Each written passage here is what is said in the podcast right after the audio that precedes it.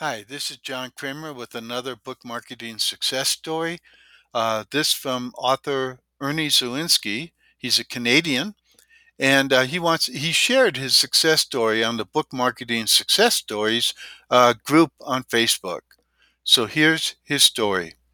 Just to show that an innovative author can still get results from the pandemic, check out the front cover of the Vietnamese edition of The Joy of Not Working that was just published in Vietnam and is being released this week along with two of my other titles.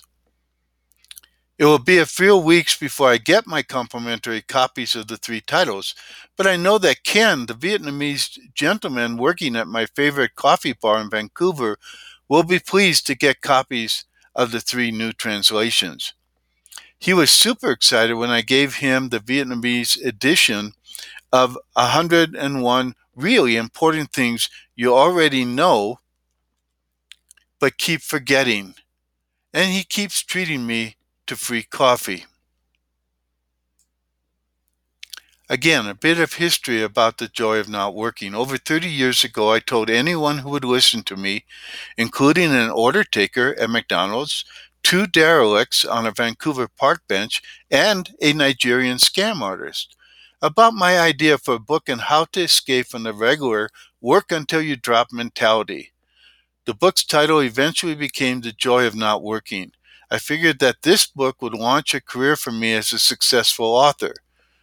Many people laughed at the idea, others seriously thought that I was crazy. By the way, many people still think that I'm crazy, but I, ha- I have the results and they don't. Incidentally, I self published The Joy of Not, Not Working in 1991 because no mainstream publisher was willing to take it on. This book became my signature book. Today, it still sells in print and ebook format. Not many books have this sort of staying power 30 years after publication.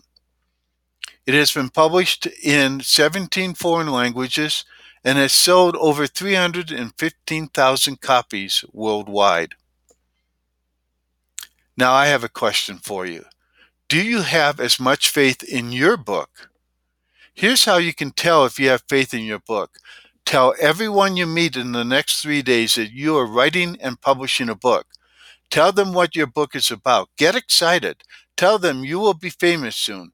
Tell them you are a real book author. Start talking today. Don't wait. I expect to hear from you on Monday that 20 people are ready and willing to buy your new book because you told them about your book. This has been another episode of the Book Marketing Success Story. Thanks for listening.